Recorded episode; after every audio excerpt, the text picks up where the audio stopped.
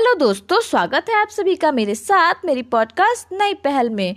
दोस्तों, आज हम जानेंगे ब्रह्मपुत्र नदी के बारे में। तो ब्रह्मपुत्र नदी तीन देशों में बहती है। यह तिब्बत, भारत और बांग्लादेश में बहती है। इसकी कुल लंबाई 2900 किलोमीटर है और भारत में इसकी लंबाई 916 किलोमीटर है। ब्रह्मपुत्र को तिब्बत में यारलुंग सांगपो कहते हैं, अरुणाचल प्रदेश में शियांगवो दिहांग कहते हैं, असम व पूरे भारत में ब्रह्मपुत्र कहते हैं और बांग्लादेश में जमुना कहते हैं। विश्व की सबसे बड़ी नदियों में से एक ब्रह्मपुत्र का उद्गम कैलाश पर्वत श्रेणी में मानसरोवर झील के निकट चेमा युंगडुंग हिमनन से होता है। यहाँ यह नदी तिब्बत के शुष्क व समतल मैदान में लगभग 1200 किलोमीटर की दूरी तय करती है, जहाँ इसे यारलुंग शांगपो कहते हैं और यारलुंग शांगपो का अर्थ होता है शोधक। फिर तिब्बत के रांगो सांगपो इसके दाएँ तट पर एक प्रमुख सहायक नदी है जो कि इससे मिलती है।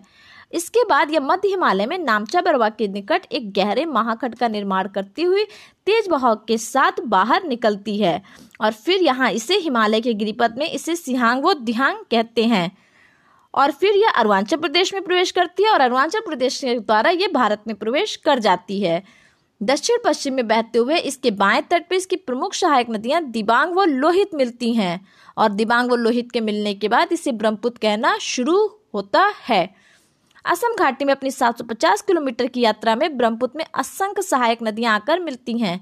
इसके बाएँ तट की प्रमुख सहायक नदियाँ बूढ़ी दिहेंग और धनसरी है, जबकि दाएँ तट पर मिलने वाली महत्वपूर्ण सहायक नदियों में शुभनश्री कामेक मानस व संकोस है।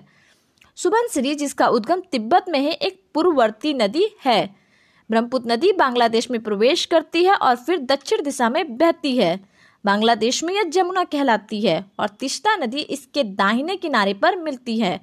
अंत में यह नदी पद्मा के साथ मिलकर बंगाल की खाड़ी में जा गिरती है।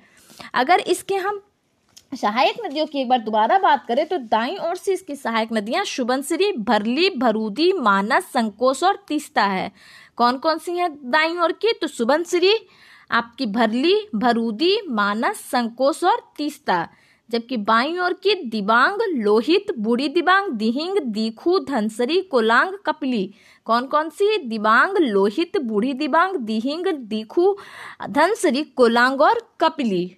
ब्रह्मपुत्र नदी बाढ़ मार्ग परिवर्तन एवं तटीय अप्रदन के लिए जानी जाती है। ऐसा इसलिए क्योंकि इसकी अधिकतर सहायक नदियाँ बड़ी हैं और इनके जल ग्रहण क्षेत्रों में भारी वर्षा के कारण इनमें अत्यधिक औषाध बहकर आ जाता है। दोस्तों, एक बार और इनकी हम दाई और बाई तट की नदियों की बात करें तो दाई ओर से सुबनसिरी, भरली, भरूदी, मानस संकोच तीस्ता और माई ओर से दिबांग, लुहित, बूढ़ी दिबांग, दिहिंग, दीखू धनसरी, कोलांग और कपिली हैं। मिलते हैं दोस्तों अगली पॉडकास्ट में। तब तक के लिए धन्यवाद।